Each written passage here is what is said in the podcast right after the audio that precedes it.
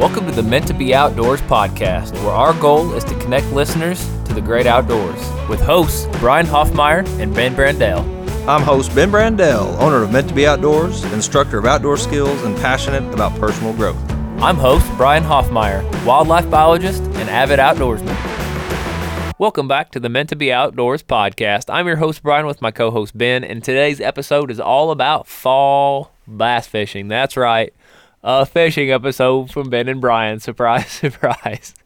Before we get into talking about one of our favorite outdoor activities, we do need to give thanks. I want to thank everybody that listens to this podcast. We have people that listen, I mean, nonstop, every single podcast. And then we have some that just once in a while pick one up. I know last week we hit like 10,000 downloads, so I'm so thankful for that. Um, and I'm thankful for the support that people have given us on Patreon as well. So thankful for our listeners. If we had zero listening, then I would have to quit. But since we have several hundred listening off and on, I'm just so thankful for that. Yeah, it. I think I put in in the post on social that every every listen means something. It, it matters that it you have goodness gracious in today's world you have so many things asking for and demanding of your attention and time, and for you to take any second of your day um, and to give it to the Meant to Be Outdoors podcast. Uh, can't even really put into words what that feels like or, or, what that means to us. So I got one word. Just thank you. Thanks. Yeah, thank exactly, you. Yep. Thank you for that. my thanks today is for the seasons.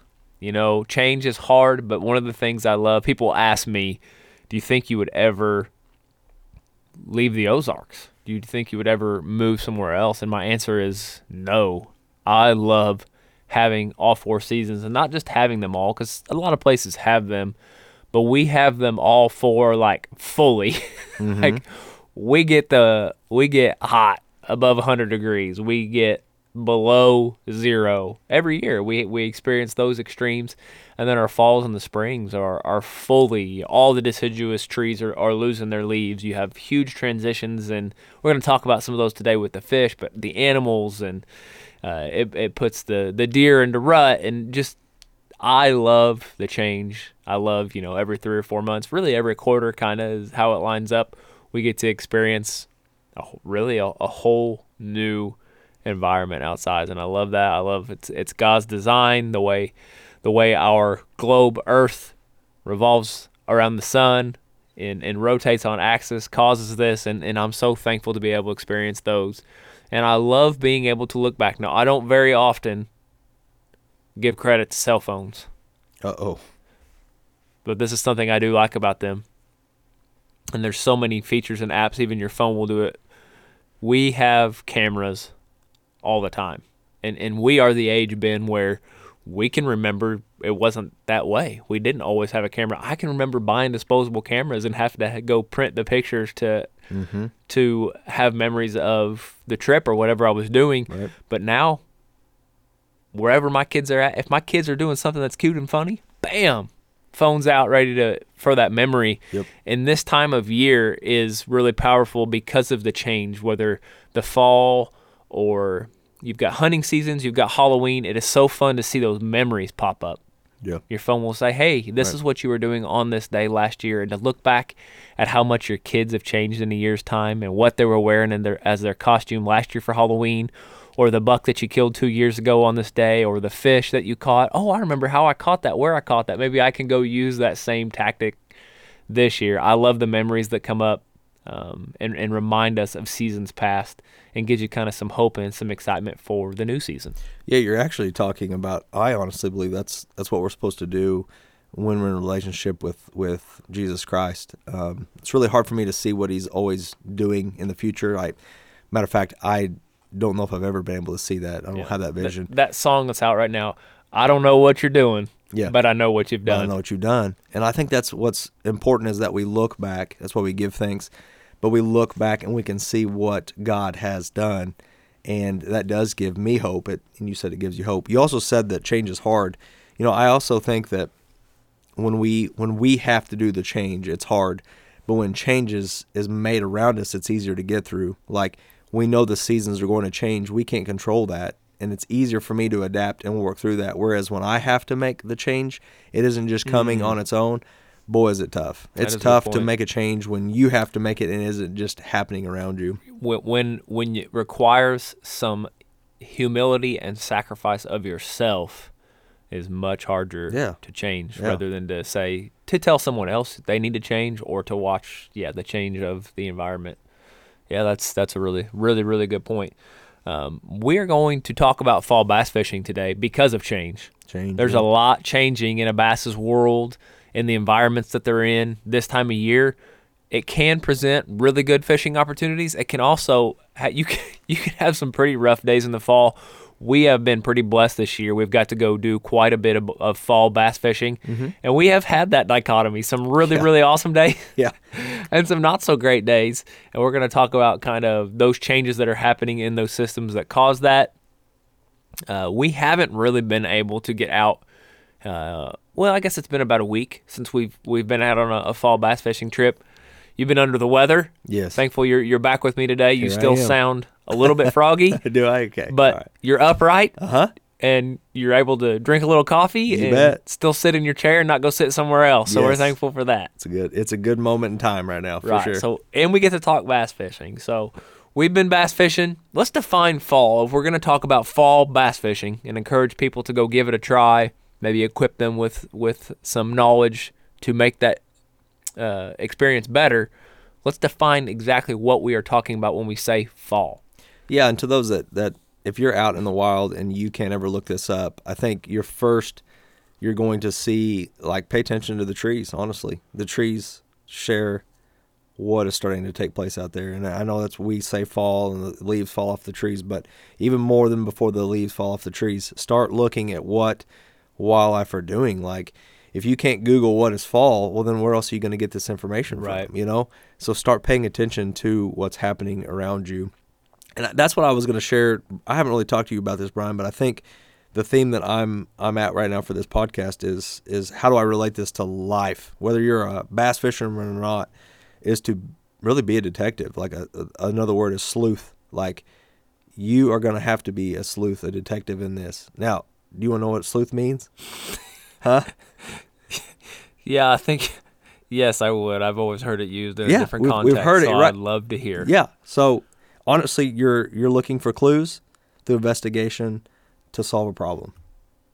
Well, I guess you learn something new every day because I've always heard it like derogatory to like a a uh, maybe it, maybe I got my definition from the Urban Dictionary. yeah, that's you don't want to go down that road yeah, sure. you don't want to go down that. no, road. but, but what I'm meaning is is that you, you have to be a detective, and a fun way to say detective is a sleuth. And if you're sleuthing, you're you're following like the trail, and so that's what I, I think it's important for all of us uh, when these changes come. i- It's really helpful to be a detective in that, and so you're starting to look for clues uh, in your investigation to really solve whatever it is you're you're wanting to solve. And for here, we're trying to figure out how can we catch bass in the fall because something is Right. changing, and what are the things that are changing around us? What are they? Right. So I'm, I'm going to really start to classify it as fall bass fishing when the air temps start to change at nighttime. It may still be hot during the day. We're talking for us September. Really, a lot of times you'll still see it may be 85, 90 degrees during the day, but instead of 75 at night, it's now 55 or 60. So you really get like a 15 to 20 de- 20 degree drop in the nighttime temperatures, but it still may feel like summer during the day. But that's when these lakes, that's when a bass's world starts to change. It starts to change the water temperature.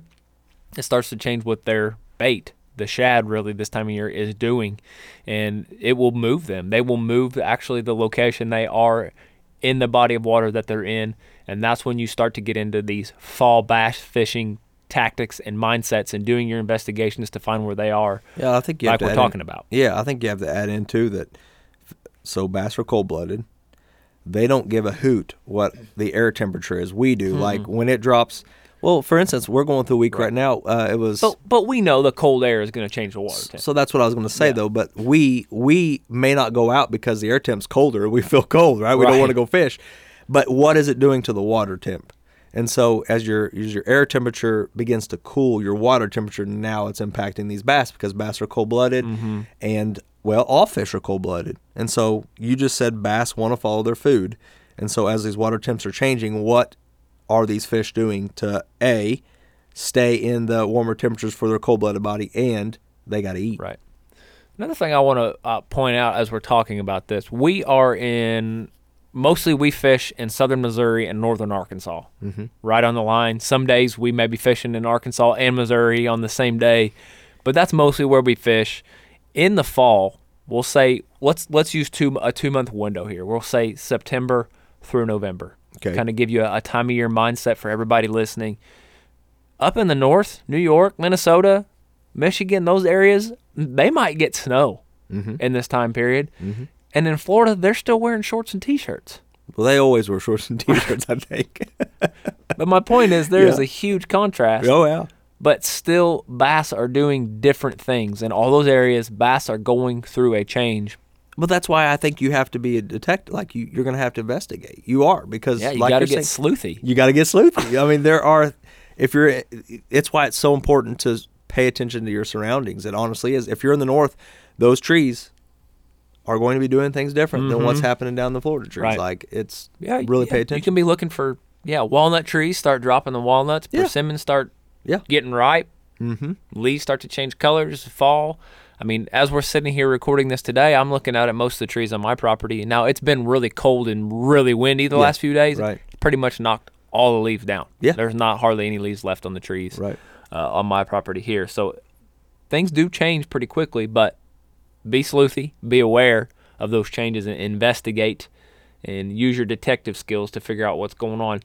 So really, we need to answer if we're going to target bass specifically in the fall. There are Mm-hmm. other species to catch, and that's kind of a cool thing about fall is you can get some of those accidental catches. Yeah, like a walleye, like a walleye. Right, Right. because these these different species are starting to intersect because they're targeting the same thing, which is the shad, The Food. mhm. the the food. The shad is the bait fish that they're targeting. Uh, walleye, crappie, uh, bass. They're all kind of intersecting at, at especially especially when you start talking about cover, wooded cover, and, and you'll have several species of fish in the same cover. Uh, that is an exciting thing about fall. But all these fish are moving. We're targeting bass, and so we need to talk about what bass are doing in the fall. What is the changes that they're making? And the first is they are going to start moving. Mm-hmm. You have your summer patterns. They're out deep. They're grouped up.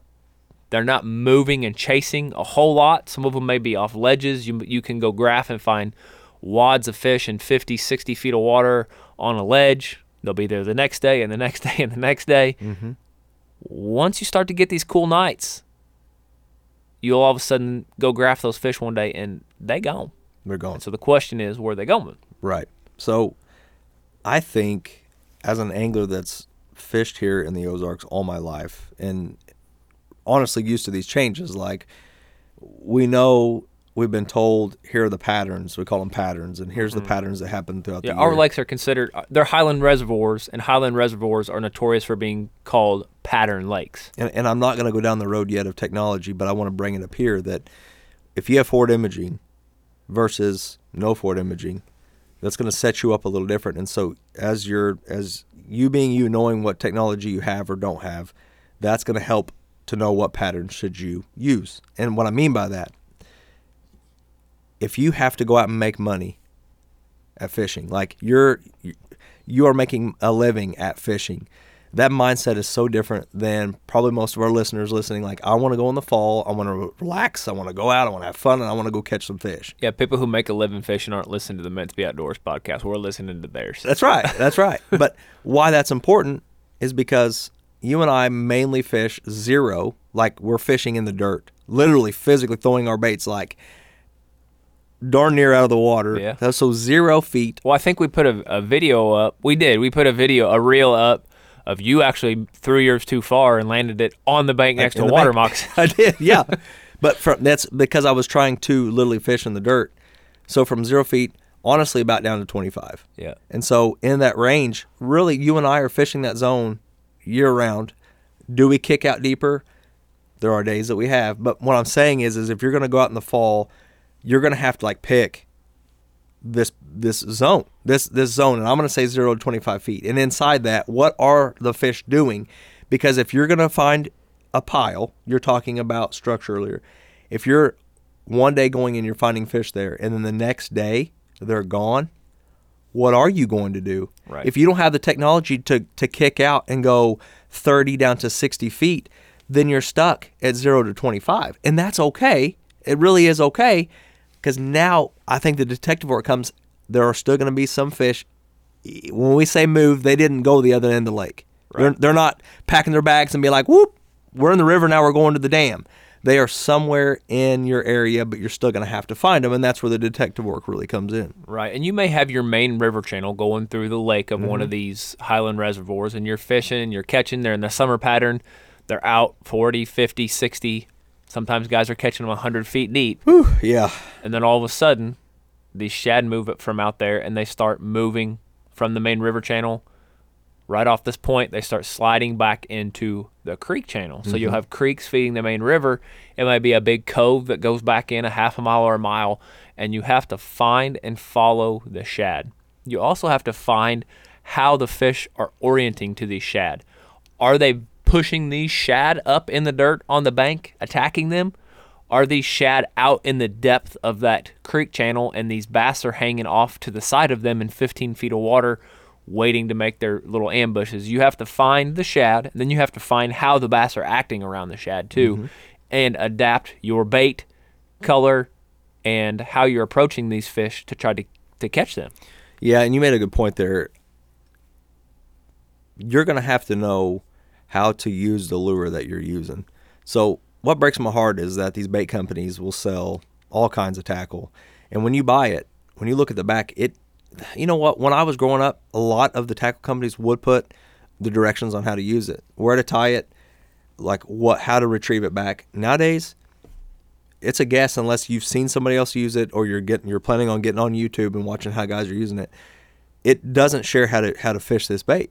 And so I think it's really important that as an angler, I still see it some on soft plastics. well, good. Like this good. could be a rig, Texas rig, or as a jig trailer, but I don't see it much on hard baits. Uh, yeah, I mean even a a, a deep diving or like a deep jerk bait, Right. like you know you're you'll have your guys that say jerk it three times and pause, or you'll say slow retrieve back. Like majority of the time, you really doesn't share how you're supposed to, what depth, what line. Let me let me share it this way: when these guys are making these baits, especially as your pro anglers are designing and making these baits, they know what rod, they know what line, and they know what weight. Yeah, even what reel, even what, What reel ratio. Yeah. They, they are the ones that are tweaking this up, and when they go to sell it, they don't tell you any of that. yeah. These baits are specifically designed to perform best with Best. all of those specific lines, specific Right. rod, specific reel. And they don't really share that. They don't. And and let me give an example. When I was fishing um, on the amateur side with pros, one pro at the time was Jim Aiken, and he designed the Aikens jig, which you love, I love. Right. Most people in the Ozarks here love it. Matter of fact, the the people that loved it so much, they could tell you the difference between a handmade Aikens jig versus one you bought in the store, like Yep. in the box. Yep. With that being said, when I was fishing with him, he designed that jig on 10 pound Carbon Pro fluorocarbon line. Like that was what it was designed on, and and he was only fishing 10 pound line on that. That's what he made it. Like he designed it. That. Do you have guys fishing 20 pound on it? Of course. Like, but that's how he designed it for it to be perfect. And so we don't get all that information all the time, you know. And so I think it's really important that whatever bait you design, you're going to fish the fall pattern baits. But I think it's also important to know how to use them because if you're not using them correctly, then it's going to hurt you when you're wanting to go out and, and it throws that, that kink or that clue that I'm saying the clues that you have now you're now you're throwing in other kinks in your clues and so uh, that hurts when you're trying to investigate and try to figure out what in the world it is and how to catch these fish.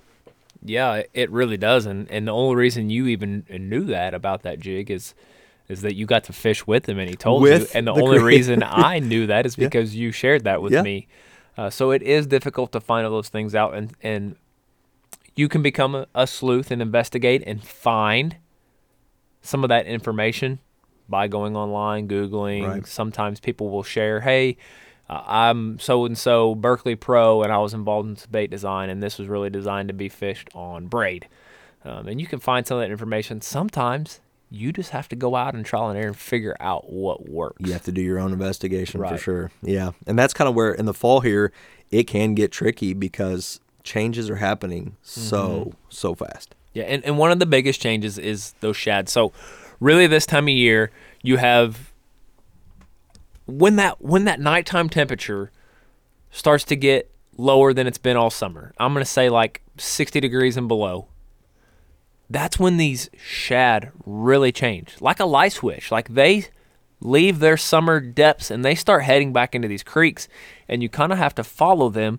And you really have two different sizes of shad. Last time we went out, I saw both sizes. Some were like two inches, and those were the ones that were spawned this year. So they're like three or four months old. And then you have the big mature ones that are a pound, some even two pounds, these huge giant gizzard shad, all the way down to the little teeny tiny babies that are from this year's spawn. And you really need to uh, you really need to get a bait that is similar to that. You need to you need to either have that big giant shad bait or that little one. If you're kind of fishing the middle of the road, you're probably just going to get lost in the pack. Yeah, I mean most most of the anglers listening, they're going to go the little route because that's the type of equipment they have to use um, for that bait. You know, defining fall when we say time of year, you just said 60 degrees. You know, you got to think we're coming off of the the warm water, so that fall is going to be the water's hot.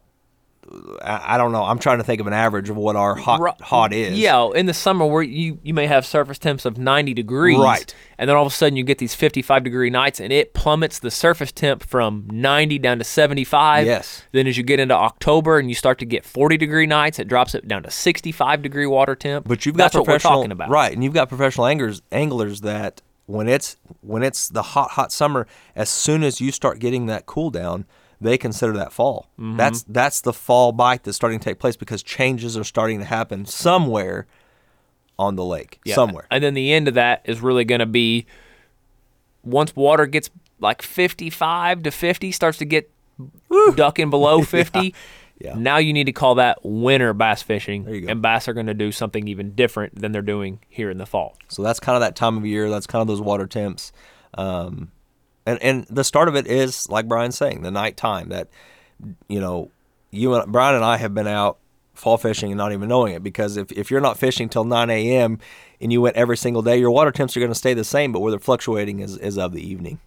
Something else I want to point out that is happening on uh, impoundments, Highland reservoirs, what is happening on a lot of lakes is the fall or winter drawdown. So winter pool is lower than summer pool. So they're gonna we don't get a whole lot of rain this time of year, so our water levels are low. Yes. As a matter of fact, there is on Bull Shoals Lake where we've been fishing a lot. there is structure in areas that we were catching fish the last couple of years during this time of year. That is like you'd have to make a 20 yard cast up onto the bank to get to it right yeah, now. I mean, squirrels are hanging in it. Yeah, now. squirrels Yeah, are in yeah. it. So the water is down. Uh, that happens a lot during the winter. What that does, it positions these bass off of cover. There isn't as much shallow cover in the water. There, some of the laydowns that we were catching bass out of, they're laying on the bank completely. Nothing is in the water, or just the tip of them is in the water. Yeah, and and- and there's not really a place for these fish to get on. So it kind of puts these fish in some weird areas. And Right. if you do have cover, probably a fish on it. Yeah, and and you got to think too, like fish are, are predators. So, or I say fish, the bass the bass are predators. So are walleye. And so when you say that they start coming together this time of year and they're they're starting to use these same places, well, if a walleye and bass from the same place, what kind of pressure is that? You know, Right. when you're adding in gar, uh, gar coming in to feed as well, and so when you have less water, less space, now we have less places. You know, it's going to impact what these fish are doing for sure. You know, I'm glad you brought up water levels. I put that in here, not knowing you're going to share it. But you and I saw the water level change weekly. So we went out Yep. three weeks, one day, every week, or each week, and the water level was lower and lower every time. It was we about a foot lower every five days. We it was about five to six days in between a handful of outings, and it was like Yep. a foot lower every time we went. Yep, and that hurt us. Yep. You know, we did really well. Well, let's say the first time we went really well. And as that water level started dropping, dropping, it seemed to decline in Mm-hmm.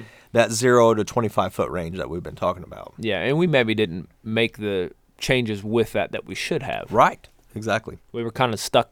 That I, I guess that's a, a fall mistake that you can make is sticking to some of those old patterns. Yes. You've been having summer, summer, summer, summer success and catching these fish in the same areas, and when they start to move, they're not going to all just blast off at once. So you may still be able to catch a few in your old ways you were doing it, mm-hmm. but it's not as good as it was, and you have to be willing to to put the rod down, change the bait, whatever it is, and move the boat and, and follow these fish and adapt with the seasons. That that is fishing. That is hunting. Mm-hmm. that is really being an outdoorsman, or people call it woodsmanship. That is reading the signs, being a sleuth, investigating what is nature telling me?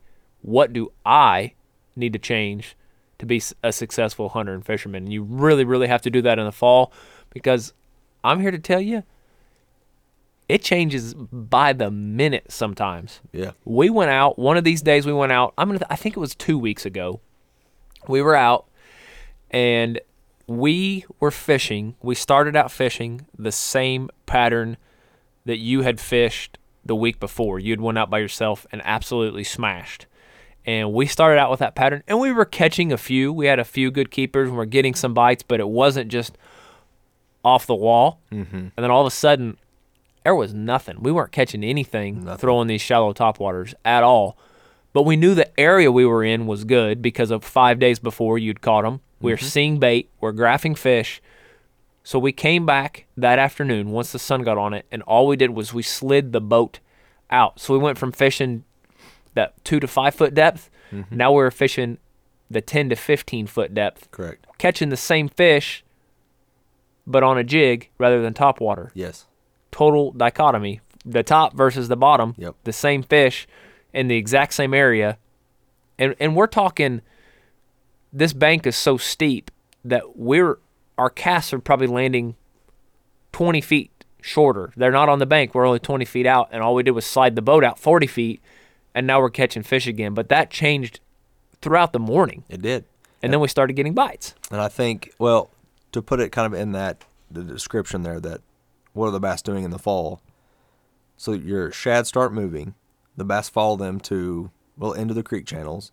Then the bass get aggressive on the bait until that water dips. Yeah. And so what was happening to us is when I was catching them in like one foot of water, I was seeing baitfish. Right. They were up that shallow, and They will literally push these bait were fish pushing the bait- onto the bank. the bait fish were bouncing out On- on, the out of the water. Right. They were ambushing them and Mm-hmm. using that, and that's why that top part of the day was amazing. And then as those shad moved out, out away from that bank, now they're they're keeping them schooled up and they're feeding below them up, you know, Right. and, and we're fishing jigs. Luckily, this steep drop off that you're talking about that we found, it had at that 10 to 15 foot range there, it had a ledge Right. before it dropped off into the abyss, basically. And what happens when that sun will get high? It's not super windy, maybe just a little breeze or calm, and that sun gets high in the fall. It pushes those shad down to the bottom. That's what happened this day. It pushed those shad down into the water column, and the bass still want to be below the shad to feed up through them. They're looking up, they want to feed up. The bass have to be on the bottom. Mm-hmm. And so we're going to switch to that jig and, and fish that bottom bait. And we were still catching a few bass that had crawdads in their gizzards, so we knew that there there were still uh, some crawdads on the menu too. Yeah. You know, the day that, that the top water was really awesome, I was using a whopper plopper and I was looking for clues. I was trying to figure out like I see these these bass are attacking these minnows. I Right. mean, I say minnows to everybody listening. The small shad, the a little two, three inch yeah. shad. Yep. And I tried the whopper plopper. I have never had an awesome whopper plopper day. Like everyone talked about the whopper plopper, how I just never really had one of those days. And so I threw the bone color. Yeah, just a few few bass here and there. Yeah, on 'em, I threw the bone color. Everyone talks about use bone, all this. I couldn't get a bite, so I switched to the loon. The loon is their black. It's it's the black looking whopper plopper. I caught one after about 15 casts. I'm like, this still ain't working. Like, this is not working. I'm seeing these They fish around me. Just, they should be biting. So then I switched to what the color is called. I know it. That's what it's called. I know it. And it has some chartreuse, but it's mainly white and it's got a little chartreuse. And when I put I know it on, it was done. Like, Right. I mean, it seemed like anywhere there was a fish. You'd you go through stretches where you wouldn't get a bite, but you would find out where the fish were, were at because they were slamming it. Yeah. How many topwater fish you think you caught that day? 30? I say 40? I'm gonna say I probably caught at least 25, and I probably lost because of the way I had set this thing up. I probably lost like 15, Right. Like 10 to 15, I lost, and 20 to 30, I caught. I mean, I I I quit counting, which is what's so fun. You quit counting because you want to get back in. You just want to the short ones. You're taking off. You're throwing in. You're trying to get those bigger keepers. Um, it was an amazing morning. We didn't have a morning like that though after that. Right. You know, because these fish started moving out and you had I had to change the tactic. Every time that we went, I started using topwater every time. I threw it right in the beginning because it was successful, Mm-hmm. but I didn't well, thankfully I was wise enough. I didn't stick to that to that. Yeah. I got rid of that old way cuz that's something you want to use in the fall. But it wasn't working. And then I switched and, and we started using some other baits. I want to point out something you did that I think was really wise and is a tip that our, our bass fishing listeners can take. You were throwing bone and loon, Yeah. the two most co- common color topwater baits out there. Right. Then you switched to one that was a little bit smaller and a little bit more shad colored, Yes. and that not as many people throw. Right. Look what happened. So Boom. don't be afraid to think out of the box and, and mix things up. Try different things. You don't always have to do what everybody else is saying to do because bass do adapt and change. I mean, remember when the Alabama rig came out? People were just thrashing them, just knocking bass heads in, and now everybody and their brother throws it. And I'm here to tell you, you can catch bass on it, but it, it ain't a cheat code like it used Yeah, to be. yeah. it Well, is not. That's a good point because not only was it a cheat code, you were catching like some big, bad, and multiple cheat code on one bait. It Yeah. was crazy. Gosh, the videos out there still are out there of it's it just isn't like that anymore. Yeah. Well, I can remember when it first really came on the scene and, and doing the early pre-spawn like March fishing, and I'm still doing the jerk bait stuff, catching a few bite, catching a few bass here and there, throwing the red cranks, catching a few good few bass, but the guys I'm with are throwing this Alabama rig, and I'm trying to be stubborn, and they're catching five and six pounders, smashing them two and three to my one, and I'm like, okay. Yeah. There's something, There's to, something to this. this, But it yeah. isn't like that. It isn't like that anymore. It has changed. And, and that's the whole point of what I'm saying is change it up a little bit. Yeah. Change it up a little bit and, and that may really help you get some some more bites. So Brian, you talked about jerk. You just talked about the jerk bait. You talked about the Alabama rig. We've said jigs. We said topwater. What are the baits to use in the fall? Goodness. I, I'm gonna talk I am going to talk about what I use because you can get online and look at blog after blog after YouTube after YouTube video and everybody gonna say something different. Yes, they So are. I'm gonna say what works for me and I'm gonna preface that with fishing mostly clear water, highland reservoirs, talking visibility five, six to sometimes sometimes we're fishing bull shoals and you're talking 10, 12 foot visibility. So mm-hmm. clear water, visible baits. I'm trying to go natural shad colors in the fall. And that really is it. If you're fishing an area that has muddy water or grass, you probably need to change it a little bit and, and use your muddy water colors, your black and blues or your uh, your white, pure white with uh, chartreuse in it. Those muddy water colors. We are not using a whole lot of that this time of year because our water is clear and we have really deep lakes. I'm talking 200 foot. So are you saying as the water gets colder, it gets more clear? It does get it gets it gets really really clear here in the winter. It really really does. So let, let's do it this way, because because there's so many options out there. What would be like if if somebody was going to get started in fall bass fishing? Can you give us what is the normal pattern? that something that they could start with, so that when they're out there, they don't have to do a bunch of research. They're going to start with this, and then when they're out there, they could begin to use the clues around it to maybe switch up to some Yeah, other things. definitely. I, let, let's do this. If you if you had three rods, Okay. tie these three on, go cover some some banks, cover some water, and go fall bass fishing. Yep. I'm always gonna have a jig on. Mm-hmm. Always gonna have a jig, and I'm going to try to see if I can see a crawfish, whether it's in their gizzard or at the boat ramp, and see what color the claws are because they were really orange, and when I switched to an orange Boom. trailer, I got more bites. Yeah. And I'm fishing something small and finessey. I'm even cutting my weed guard down a little bit to get to make sure and then I because I'm not fishing a lot of cover this time of year. I'm not flipping it into I'm not flipping it into bushes because there's no bushes in the water. Like I'm dragging this thing around on gravel or on points. Yeah, let me share. Let me let me give a point here that of an evening, well, of a night. So let's say that you have you're fishing a tournament the next day, or yeah, you're just getting up to go fish the next Right. day. If you're at the water that you're fishing the night before, Oh, you're talking about when we took the boys yes, camping. yeah, um, we were able to actually look at the crawdads. You can take a light, go to the water's edge, and you're going to see these crawdads out doing Yeah. their thing of, an, of of a night, and you'll you can see the color of them. There were some different colors. There was kind of had some green, like uh, darker green with some black lines, and then Yep. you had the ones that you're talking about that had more of the orange cross. Those are the colors that you should be trying to mimic. Right. Because in the summer, our crawfish are really have some blue in them. So I'm always having like a a natural color with blue in it, whether it's blue flake or just a okeechobee that has kind of the green and blue mixed yeah, mixed right. together. And I'm transitioning from that right now because I saw the crawl color. So jig, I love a finesse jig. Yes. This time of year, um, the next thing that I'm always, if I was going to have just three and, and go out and always going to have tied on, is a crankbait because I want to have something to cover water. And we get a lot of windy days this time of year because Yes. when the warm or the cold weather, when we have these fronts, we get a lot of fronts. It's going to get windy, mm-hmm. and you need a bait that can be erratic and trigger some of these bites. Again, these bass are aggressive going after these shad, and you're not slow fishing yet. If this water's still above 55, we're talking 55 to 70 degree really for fall fishing they're aggressive, and you need to keep this bait moving and erratic.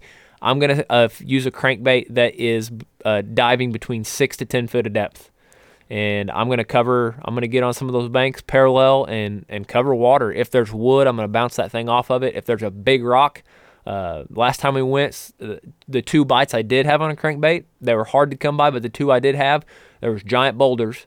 And I threw it, and when I smacked into that boulder, bam! That's when the bass hit. So Yeah, let me explain structure. that. You you said when when the before you said 55 degrees. Yep. So because bass are cold blooded, they are more active and warmer because their metabolism is faster, and so that's what's taking place. When your water is warm enough for them to have faster metabolism, Gotta they're eat. feeding, they're eating, they're eating. Yeah. When that drops because they're cold blooded, they're cold too. Their Mm-hmm. metabolism slows down, and they're not looking to just fill their bellies. They're Right. opportunistic. They're whatever comes by they may get. So you're making them react by you throwing a crankbait, and that works really well when it's windy. Correct. So that's why he's saying have that tied on because that wind can come at any time, and then you're gonna be ready to to make that switch and start throwing some crankbait. That's and good. what I will say is uh, a lot of people get in the mindset with crankbaits it has to be windy and cloudy. If it's windy and sunny, you can still catch them on a crankbait. Well, Uh, the- uh, the- definitely in the fall. Yeah, your water. They can't see you. It's too windy. It's Right. it's it's moving. That that water's turbulent. It's moving, Mm-hmm. and so uh, yeah, you're gonna be able to throw that crankbait for sure. Not have to worry about the clouds or not. Absolutely. Some of the best fall days I've had was when it was so windy. Generally, you want to go into the wind, ca- put your boat into the wind. You have more control of your boat. Cast into the wind. The fish are going to be positioned because the wind is making current that way. So you're bringing your bait into their faces. Some of the best days I've had was when it was too windy to even cast into the wind, and I had to turn and go with the wind.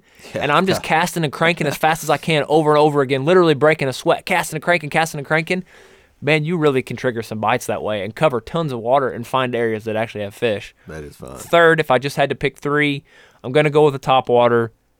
Top water bites are so awesome, and, and in the fall it can get really, really good depending on where those shatter position. Cloudy days seem to be better. Um, mornings and evenings seem to be better too. But even during the day, we had a couple times where in the middle of the day, like one in the afternoon, uh, a weather system kind of was skirting by us, and these fish came up schooling all around us, and we caught more on top water in the middle of the day. Yep.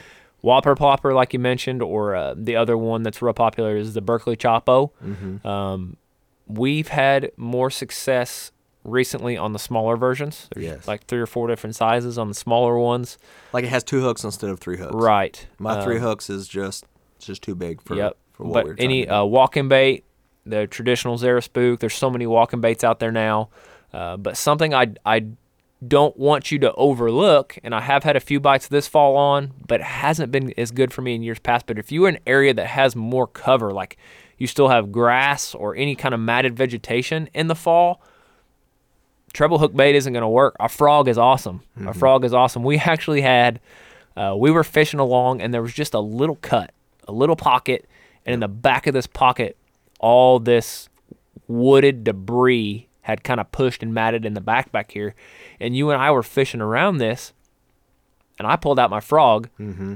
You're like, I gotta try this before we go. I, gotta got to try I this gotta before we're done, before we get out of here. And I had thrown over the top of all this stuff. There was like a hole behind it, and I'm fishing, fishing, thinking I'm going to get a bite. Well, when I popped it over it, there was a smaller hole in between two pieces of cover, and I kind of got my bait hung. You didn't kind of you you got your line wrapped My line was wrapped. and it was yes. hung. You were hung up. And so I'm trying to get this thing out without actually taking the boat in there because I was I wasn't done fishing and I was just mm-hmm. I knew there had to be a frog blow up in there. So as I'm shaking trying to get this bait, it was wrapped one time. Wanted to wrap off this little limb. The end of it is just dipping, tapping the water, and all of a sudden, a really nice, like two and a half, three pound large mouth comes up and eats my bait pretty much out of the air Yeah. and is hanging off of my I mean, frog. uh, just uh, he had to come out of the water to hit it. Yes. like he came out. He did hit it.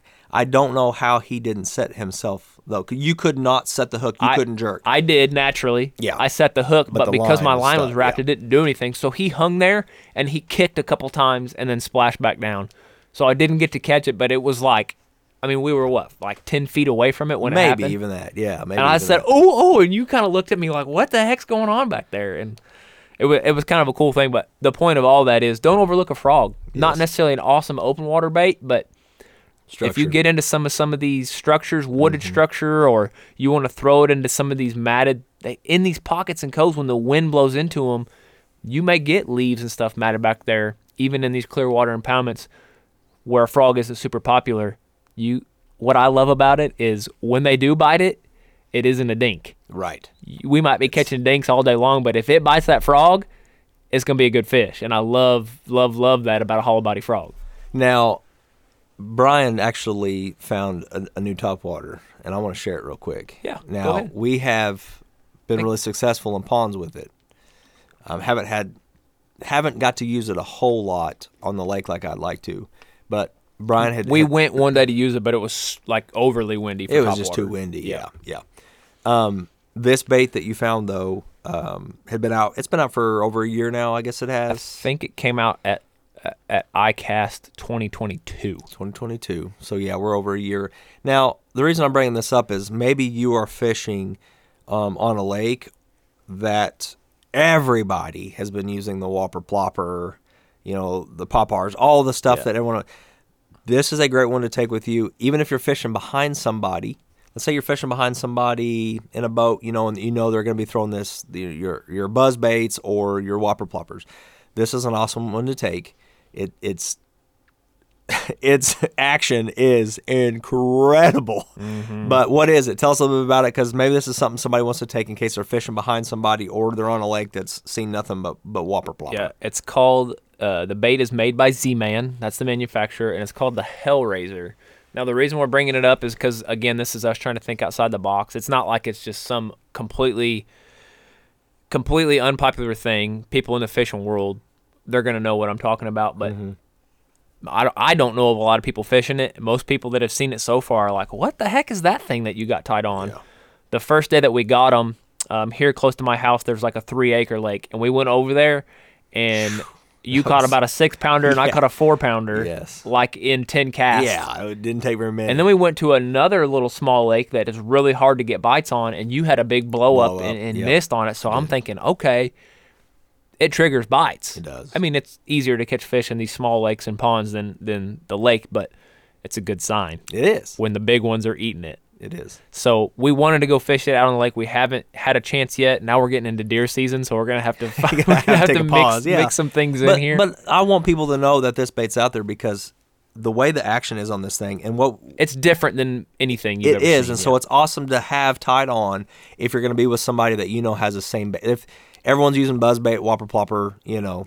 What's then- crazy then- about it is that it is a top water, but it sinks. It does sink, So if you're not yeah. cranking this thing, it is going to sink like a rock. if you're getting it, make sure that you use braid, and as soon as it hits the water, begin to start reeling Cranking it, And yeah. all you all you got to do is reel it in, crank And it it's in. got some wild action. I shake, mean, shake, your shake. line, your rod tip, everything is jumping.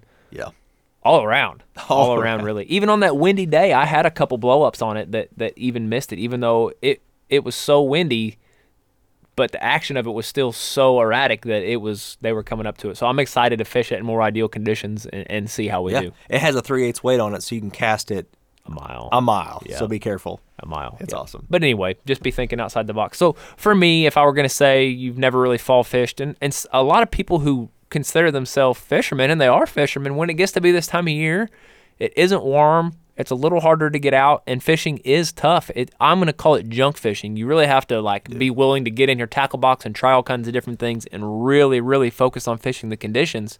I'm going to tell you, put on a, a mid diving crankbait, put on a jig, a finesse jig if you're gonna. It, my personal preference would be a finesse jig, and then third, uh, get one of your favorite topwaters handy and, and and and be ready to throw that thing shallow, cover some water, and like you said, 30, 40 fish days. Hang on. Yeah, Fun. and, and I'm, I'm going to give clarity. And when you say finesse jig, it would be the heaviest, smallest bodied jig you could buy. Because you, you want heavy, but you don't want to get into this football Right. stuff, right? So it is finessey, but it's on the it's on the heavier weighted side of the finesse. Yeah, I like to use a 7 16 finesse jig. Um, and one of the reasons for that is this time of year when we do get these these frontal conditions, whatever cover is in the water, if there's one piece of standing timber or a little bush, they get so tight to it. When I flip in there, if I do hit in their strike zone, I want it to go flying by their face and make them react. I don't want it to flutter and float down. I want it to f- I want it to sink fast, get down to them, and make them bite that thing. exactly, and it does, and you do. You're able to catch some that way as well. Now, Ben, that's just me, and there's some other popular fall baits that we do take and have caught some fish on every year, but even this year in, in our outings this fall, what are a couple other ones we should think about? You know, because I know that you're going to take those three, and since we fish in the same boat, I actually rig up some different baits on mine. And so, um, well, here, let me share the story. That morning we we tried to do top water. Um, we found out it wasn't working, so we bumped out. We started fishing the jig, and then that bite kind of changed a little bit. However, we kind of ran out of our strip. Like we fished that zone, it was gone. Where Yeah. do we go? So we went to a point. And on that point, when we positioned that boat into about 10 to 15 feet of water, we were seeing these bass busting out off this point. It was a shallow point, real long, shallow point. Yeah, we don't have forward facing sonar, so No. we're visibly seeing them Yes. on top. Yeah. And so I was throwing uh, the whopper plopper. I think I ended up catching one on it, but I could see these the bait they were hitting. They were about like two inches long, Mm-hmm. and so that's why I always have on. Um, I use what's called the speed shad, but it's a swim bait. It's about a two Speed two Shad inch Bass Pro's brand. brand. w- a, a really well known one that people almost use it as not a it is a brand, but people use it as a they say a Keitech type. Keitech type. Keitech. Yeah, Keitech's paddle another- tail rib bodied. Yeah, so it's bait. a, it's a small swim bait. small, it's small, soft plastic. Yep. two inches to two and a half. Sometimes they have three point eight. Yeah. I whatever size you have, you want to try to mimic the smallest size of the shad. the, the shad that you're finding. Exactly right. And I was able to throw that out, and I actually was able to catch one on that as well. I thought you caught like three in a row there, real quick. I think you did. I may have. I don't know. Yeah, because the shad came up. The shad came up, Mm-hmm. and the bass got up underneath him on this point. We were on the side of the point position, casting across it, and yeah, you caught like a couple on the uh, the whopper popper, and then you were following up. A couple would came up and missed the top water, and you'd throw in with that little tiny swim bait Yep. and, and get some bites that way. So that's a really good fall one. You So- can cover so water that it- way yeah. too. And so I have that tied on. Matter of fact, I can even use that when it's windy. For me, like let's say you're throwing a crankbait, that is one that I can really throw far as well and cover some water. It's kind of like a locator bait, but I can count and let it drop into as I see those those um, bait balls on our 2D um, 2D Yeah, our 2D sonar. sonar, um, I'm able to then know kind of that how deep maybe I should let that thing fall and kind of come to that zone as well. So it's an awesome one to have tied on. Um, you know, now chatterbait is another one I used to always have tied on. I have personally kind of backed off from it, but I used to be the guy that always had this thing on. Um, now, Well, that's another bait, kind of like the Alabama rig, that when it first hit the scene, guys were wrecking them on it, and it's Yeah. still good, It but it isn't a cheat code anymore. It isn't, you know. And something interesting about this though is how I would rig it up is I would put basically a, a crawl on it. Um, it wasn't a crawl; I was using a double-tailed Grub. Um, grub. yeah. And I like that. Now you you put when we're talking about these swim baits, these little smaller style swim Yeah. baits. It it depends how I'm fishing it. Right. If I'm throwing it out and covering water, like right now in the fall, like you're talking about, I'm going to put a swim bait on it, like Mm-hmm. you're talking about. Maybe even the same swim bait that you're throwing on your your single Right. ball head, I'm going to throw Right. on there. Uh, now, if we're th- if I'm flipping it and throwing it, popping it more around cover, Yes. then I'll I'll move to uh, that crawl type trailer. And so, see, that's again, chatterbait's kind of like universally. There's so many ways to use it throughout the year, but it is one that you need to have tied on for sure in the fall. And matching matching on that too uh, your colors trying to you may get away from really white or really black and blue get into kind of your more bluegilly shad with a little blues and silvers in it trying to get to those natural colors in the fall because they're really keying in on, on some of those natural forages um, and you need to be there to trick them Now, where can I you use can you use something if you're not a chatterbait guy is there something that you can use interchanged well, I mean, the old I, I don't say old school. This has been around for forever. It's what I grew up on, which is a spinner bait. And you Well, can have yeah, that is definitely before chatterbait you know, Yeah. the, the spinner bait, whether it be willow blade, Colorado blade, you can get into all your techniques on that. I'm a willow blade guy because I still want it to be fast. So I'm using a willow blade. Well, if you get the right willow blades, the blades themselves look almost exactly like the shad that we're seeing That's a true. lot right now. No, it is Yeah.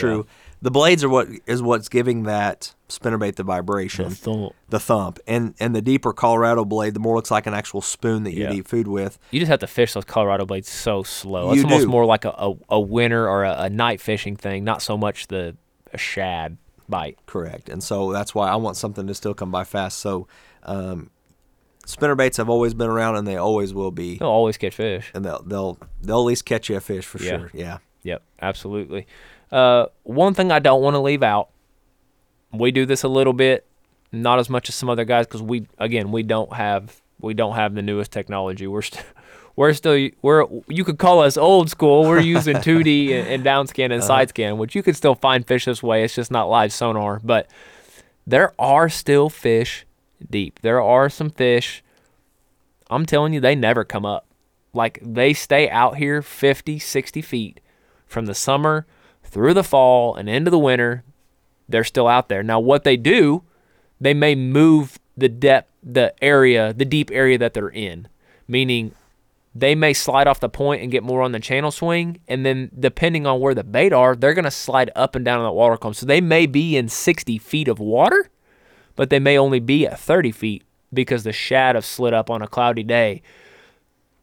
You can honestly go graph. These shad groups get so big, billions. I mean, just massive. You think something's wrong with your graph because there's so many shad. And from 50 feet of depth all the way up to the surface, shad are jumping out of the water. And then on your graph, you can see them all the way down to 50 feet. And these bass are mixed in below and around them, feeding. You're still going to catch some fish really deep if you can find bass active around those shad. What I don't like about catching bass that deep is that you have to fizz them. There, yeah. At, at some point, you'll have to on some of them. Right. Yes, absolutely. What, and what I mean by that is their air bladder will actually come out of their come out of their mouth, come out of their throat, or out of their uh, anal gland, and you have to let the air out of that, or they won't be able to survive and- and swim back down. And that's a whole nother task. And we carry fizz needles and all that because of the areas that we fish, but it's it's a different style of fishing. And if you're fishing for money in a tournament and that's the best way to go catch bigs, then you go do that.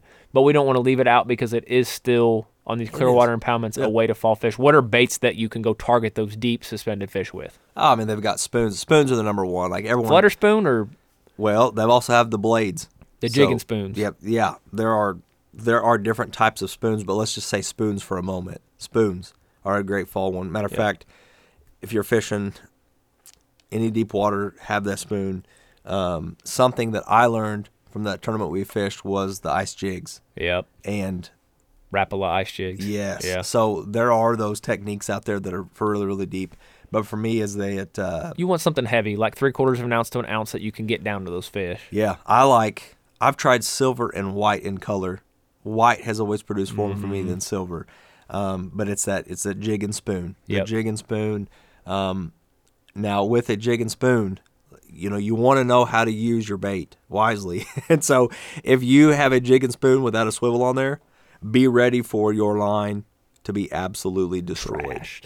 It, it is is going to done after twist, twist, day. twist, Yeah. twist, twist, and that's what it does down there. Uh, as you drop it, it's actually untwists. That creates reaction strike Yeah. as well if you're not jerking it up and down in that moment. And so, if you want to save your line, you will want to buy one that has a swivel on it, or purchase a swivel and place on it. You know, about a month ago, I went out walleye fishing. And one of the baits I was trying to target walleye with was a white jigging spoon over brush piles that were in 25 to 35 feet of water. And we are getting right over the top of them, ripping the spoon up and letting it fall in. Now, I only caught one walleye, but I couldn't keep the bass off that thing.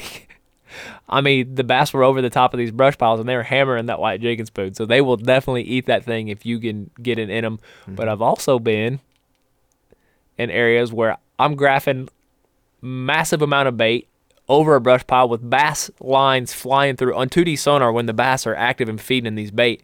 It's like slashes. Looks like somebody took a sword and slashed through it, but it's the fish flying through there. And I've dropped that spoon in there and ripped and ripped and ripped and popped that thing over and over again. And they never bite. And you're looking at the graph going, how are they not biting this? So it has to be right, but you can really catch fish that way if you are a deep fisherman. If you like to go out fish that 25 to around here, maybe even a 80, 100 feet deep. Yeah, and I think having a way to change that color to to try is so important in those Yeah. moments. If if you're going to use a jig and spoon, then you want to have different colors because in that moment, if you know you're in the fish and you're not catching them, then you're going to have to, well, understand that's a clue Mm-hmm. and start trying to to switch those colors or perhaps the jig weight, the size of the weight, or the actual size of that jig. Absolutely. Some guys actually add feathers. Um, they'll put feather, the treble the hook treble got a feather, yeah. and that is just enough to to make them react to it. So you gotta figure it out in the moment. You do. because So- Brian, no one has fall fishing. No one has fishing completely. Well, that's what I want to really point out. Fall fishing is so inconsistent. And what I mean by that is you may absolutely in 2023 you may just find the pattern and the bait and you may just have it all set up perfect and you may smash all fall. And then you go back next fall and do the same thing in the same spot, same lake, same areas and it stinks. It's awful. Yeah. So year to year, it's inconsistent. Mm-hmm. Day to day, it's inconsistent. You may think, you may look at the weather and be like, "Pff, whopper plopper day, gonna go trash them. Like I'm gonna go catch 50 today, and you get out there and you never get a bite, and then all of a sudden you're like, man, I can't get a bite. I'm gonna throw my shaky head, and then you have a 30 fish day. So you have to be willing to adapt and change, change baits, change colors, change areas. If you aren't getting bit, cover some water. You know a crankbait is good at the 10 foot depth. If you're not getting bit in an area, cover water until you get bites, and after your third bite, put the pattern together of how you caught them.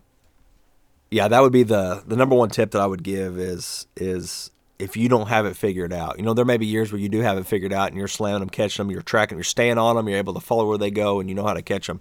That's awesome. If you don't, I think that I'll narrow it down to two. The two the two lures that I would use in the fall would be a top water and a jig. That's me personally, and I'm going to cover as much water as I can.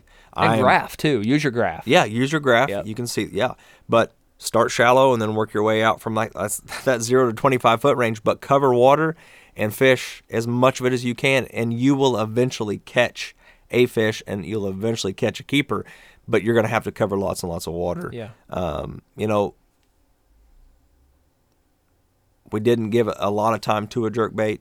Um, I feel like that kind of gets into more of my the late fall. But when we're talking fall, you have an early, you have your pre-fall, and then you have your post-fall, right? You have Yeah. these transitions from summer to winter. Yeah, once I start calling it winter or or pre-spawn, even into the spring, uh, that's when I'm really, for me, gonna start pulling out the jerk bait. But I know guys that fish it 12 months a They year. fish it 12 months Right. a year, and, and that's how they figured out how to use that bait correctly for where they're at. And so, the again, the two that you're going to pick may be different, but whatever they are, take them, use them, get out there, go experience them, learn how to use them. Yeah, it use that graph, even if it's just a black and white 2D old like that's what I have in my kayak. Use that graph to find where the shad are. If there aren't shad around in the fall, uh, there's probably not going to be fish. Um, and even if you're on a lake that doesn't have shad, I know some of the lakes up north don't. Like these bass are looking for g- gobies. Well, try to find areas that have gobies. you and I aren't going to hang out very long if there's not a place we can get lunch. No, no. I'm, I mean, that's why I take lunch with us on Yeah. the boat because I'm always hungry. But you know, at some point, you do have some of these fish that die off with the cold temps as well.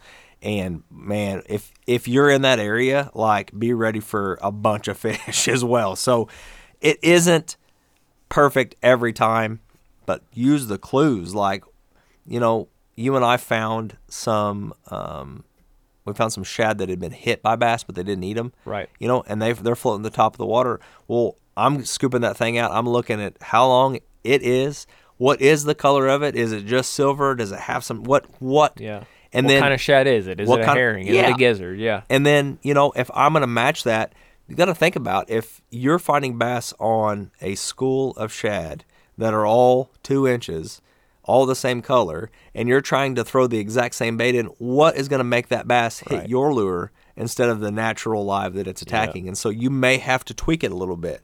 I carry orange and chartreuse pins, and sometimes on my white my white baits, I can make those markings on there just to make it different enough to maybe them to react to me instead of the the thousands of uh, shadow that are out there. Yeah, absolutely. Um, is there any any recent maybe that I'm getting them kind of mumbled in my mind because, like I said, we have got to fish quite a bit this fall. Are There any uh, recent stories we haven't shared as as we weave throughout there that that you want to not skip over?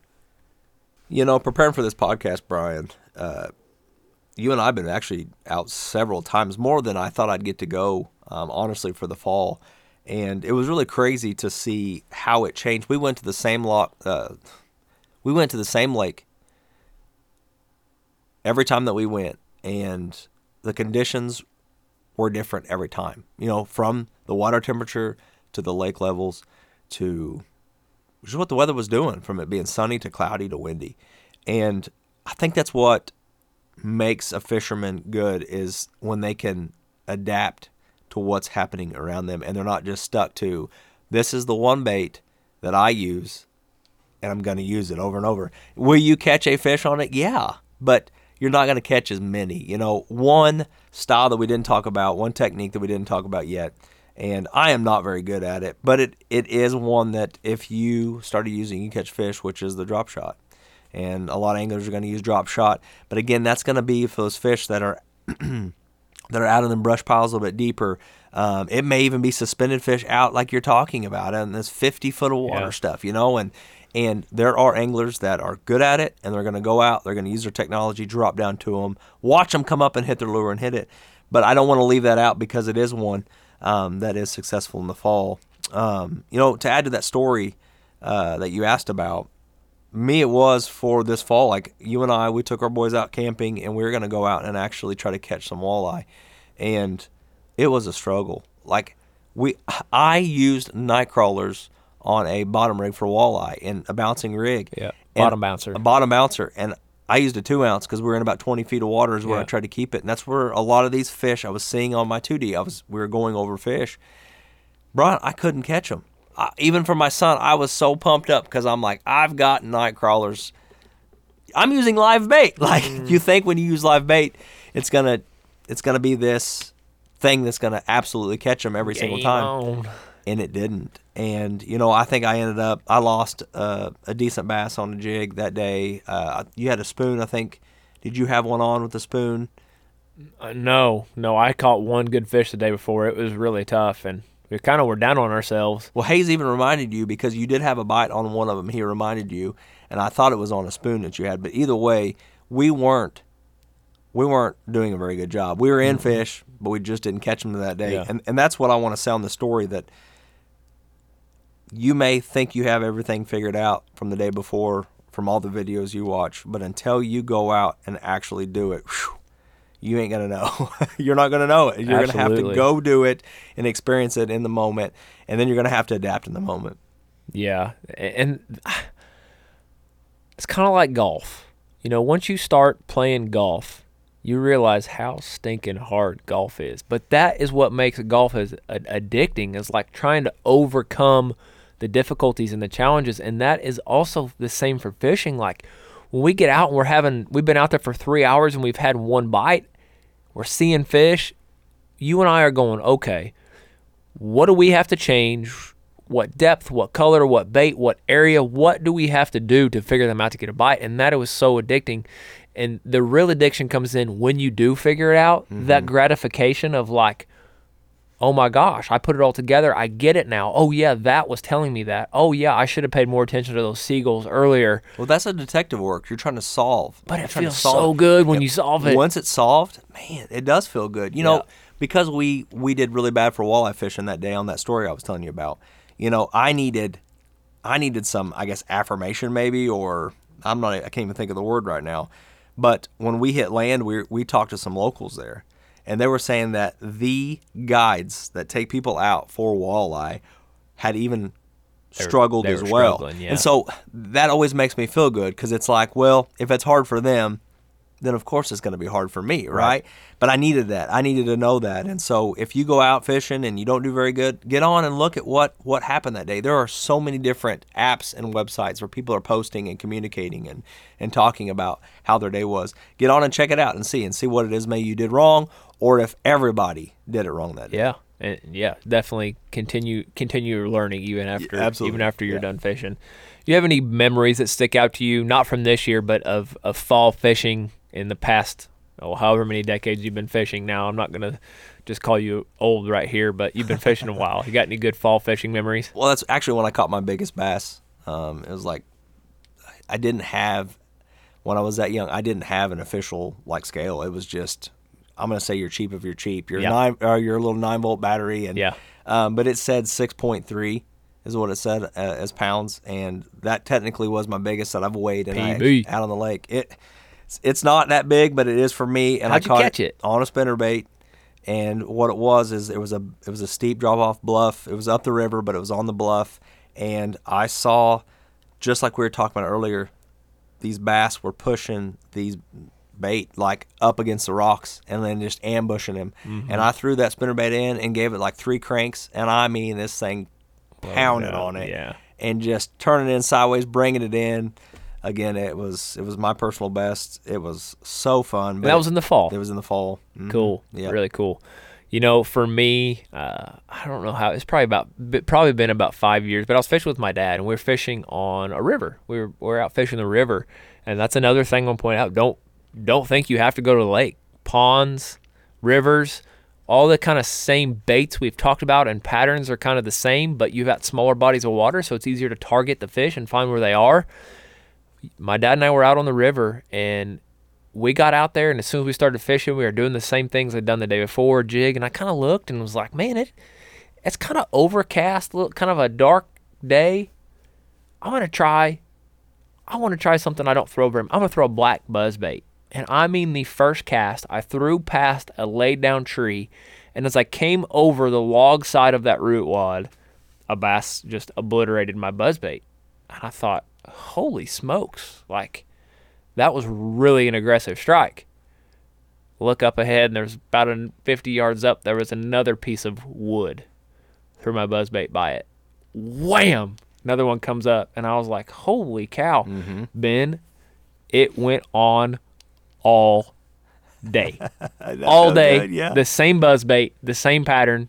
You find wood structure and throw this thing by. I was like calling my shots, Mm-hmm. and unfortunately, I I was catching good fish, keeper fish all day long, but we are in a big bass tournament, so you had to catch the biggest bass to win. And I hooked up with what would have been most people were weighing it like smallmouth fishery, so like a three pound, three and a half pound smallmouth is usually what wins. Mm-hmm. I hook up with like a four to five pound largemouth behind three trees. Three laydowns. I threw over all three of them. I was fishing braid with this buzz bait, and I buzzed, rolled over the first tree, and in that second gap, as it started to buzz again, I mean, Oh, pulled it over one tree, and I'm like, this is. I'm literally saying, this is the winner. This is the winner. This is the winner to my dad. And as I go to pull it over that last tree and get him out into open water, it jumps and throws. I see my buzz bait go flying through the air, and I was like, oh man. But I still went on to just yeah. I don't know, 30 or 40 fish on the same black buzzbait all day long. And this was in, it was in the last week of October. So we're Yeah. just crazy good fall Yeah. fishing. And You it can happen. A buzzbait is a single hook, Oh yeah. You know, I wouldn't even fish in a trailer. I, I was just- a skirted buzzbait. Right. No trailer on the no plastic trailer and no trailer hook. Oh, that's good. Yeah. You know, you actually reminded me. Um, the information that I obtained from this year didn't do me any good yet, and I can't wait to see in the future years if what I've learned this year will help me for the future. Yeah. And, and you will, and you may not. You know, the day that I caught, we we're talking about that topwater day. Um, it's been a, probably a month ago The now. Whopper or- Plopper day, yeah. The Whopper Plopper day. I saw five cottonmouths on the bank, all doing the same thing almost. A couple were swimming, but the other, the the, the three of them had their heads tucked in and their tails just kind of hanging out. Yeah. And I saw four water snakes. So four water snakes, and then I saw which they're northern water snakes, and I saw five cottonmouths. There is a difference to our listeners. If you want to know, you can look them up. And I saw more snakes that day than I ever have, and I've caught more fish on topwater than I ever have. Right. I have no idea if that Yeah. information So what you're saying is to take in the other what other wildlife is telling you. Maybe you can start to use that. So next year, if you go out and you're like, man, there are snakes everywhere. it's October and there's and there's cottonmouth sunning on all these rocks. yes, I need to get that whopper plopper out you that could I had last year. because after that day, you and I went back to the same place a couple times, and I did not see those snakes like I did that and you day. never replicated the same same bite. and the bite was different. Yep. And so that's the kind of information that I'm saying. Be aware of, take it in. That may be the things that helps and it, you out it that day. but- might be worth noting. Like keep a start a note in your Right. in your phone or keep a notebook of keeping a log of, of what the weather the things you noticed. Yes, What are Absolutely. animals doing? Yep. Well, I hope you hear our passion in our voice. We love fishing, Oh, and I hope you hear that we want you to go fishing. So we hope that before fall is over, you go out and do some bass fishing. Winter is coming. It It is. is harder and not as fun to get out and go when it is cold. We can still catch some bass in the winter, but you got to put more clothes on, and it can be a little more difficult. They're not quite as aggressive. So go take advantage of the fall. We hope that we shared something with you today that not only uh, will help you, but maybe it inspires you and gives you that encouragement you need. Take somebody with you, share the outdoors with people that you know and love. If there is any way that we can help you feel better equipped or uh, pass on any knowledge or experiences that we've had to help you get outdoors, please reach out to us. We love to hear from people. m2boutdoors at gmail.com is our email address. Uh, send us a direct message on Facebook or Instagram. You can always contact us those ways. Follow along on Facebook and Instagram too. If we've been out, we may share a picture or a bait or or the water moccasins that we saw. Uh, kind of a crazy experience. You never know what's going to happen in the outdoors, and if we get it on video, we like to share it with you as well. Whatever platform you listen on, please leave us a rating and a review. That really helps us move up the charts so that when people are searching for things in the outdoors, they find the Meant to Be Outdoors podcast. If you are feeling inclined, it is the holidays to help the Meant to Be Outdoors podcast financially. We can use all the help we can get. There is a link on our Facebook and on our Instagram. It's a Linktree. When you click on the Linktree, click on the Patreon button, and you can vouch to be a Meant to Be Outdoors Patreon member. We'd be so grateful and thankful for that. This is it for this episode of the Meant to Be Outdoors podcast. We'll be back next week with a brand new episode. Between now and that time, we hope that you remember you are meant to be outdoors. Thank you for listening to the Meant to Be Outdoors podcast, hosted by Brian Hoffmeyer and Ben Brandell. Please help us by subscribing. Also, follow along on TikTok, Instagram, and Facebook.